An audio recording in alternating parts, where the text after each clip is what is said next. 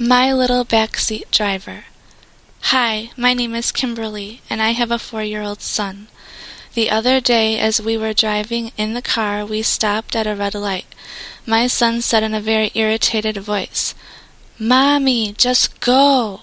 I told him, Seth, I can't. I need to wait for the light to turn green. As soon as the light turned green, I started to go. Then Seth quickly said, Okay, Mommy, you can go now. It was quiet for a few seconds, and then I asked him, Seth, would you like to take over driving? And he said with a long sigh, Okay.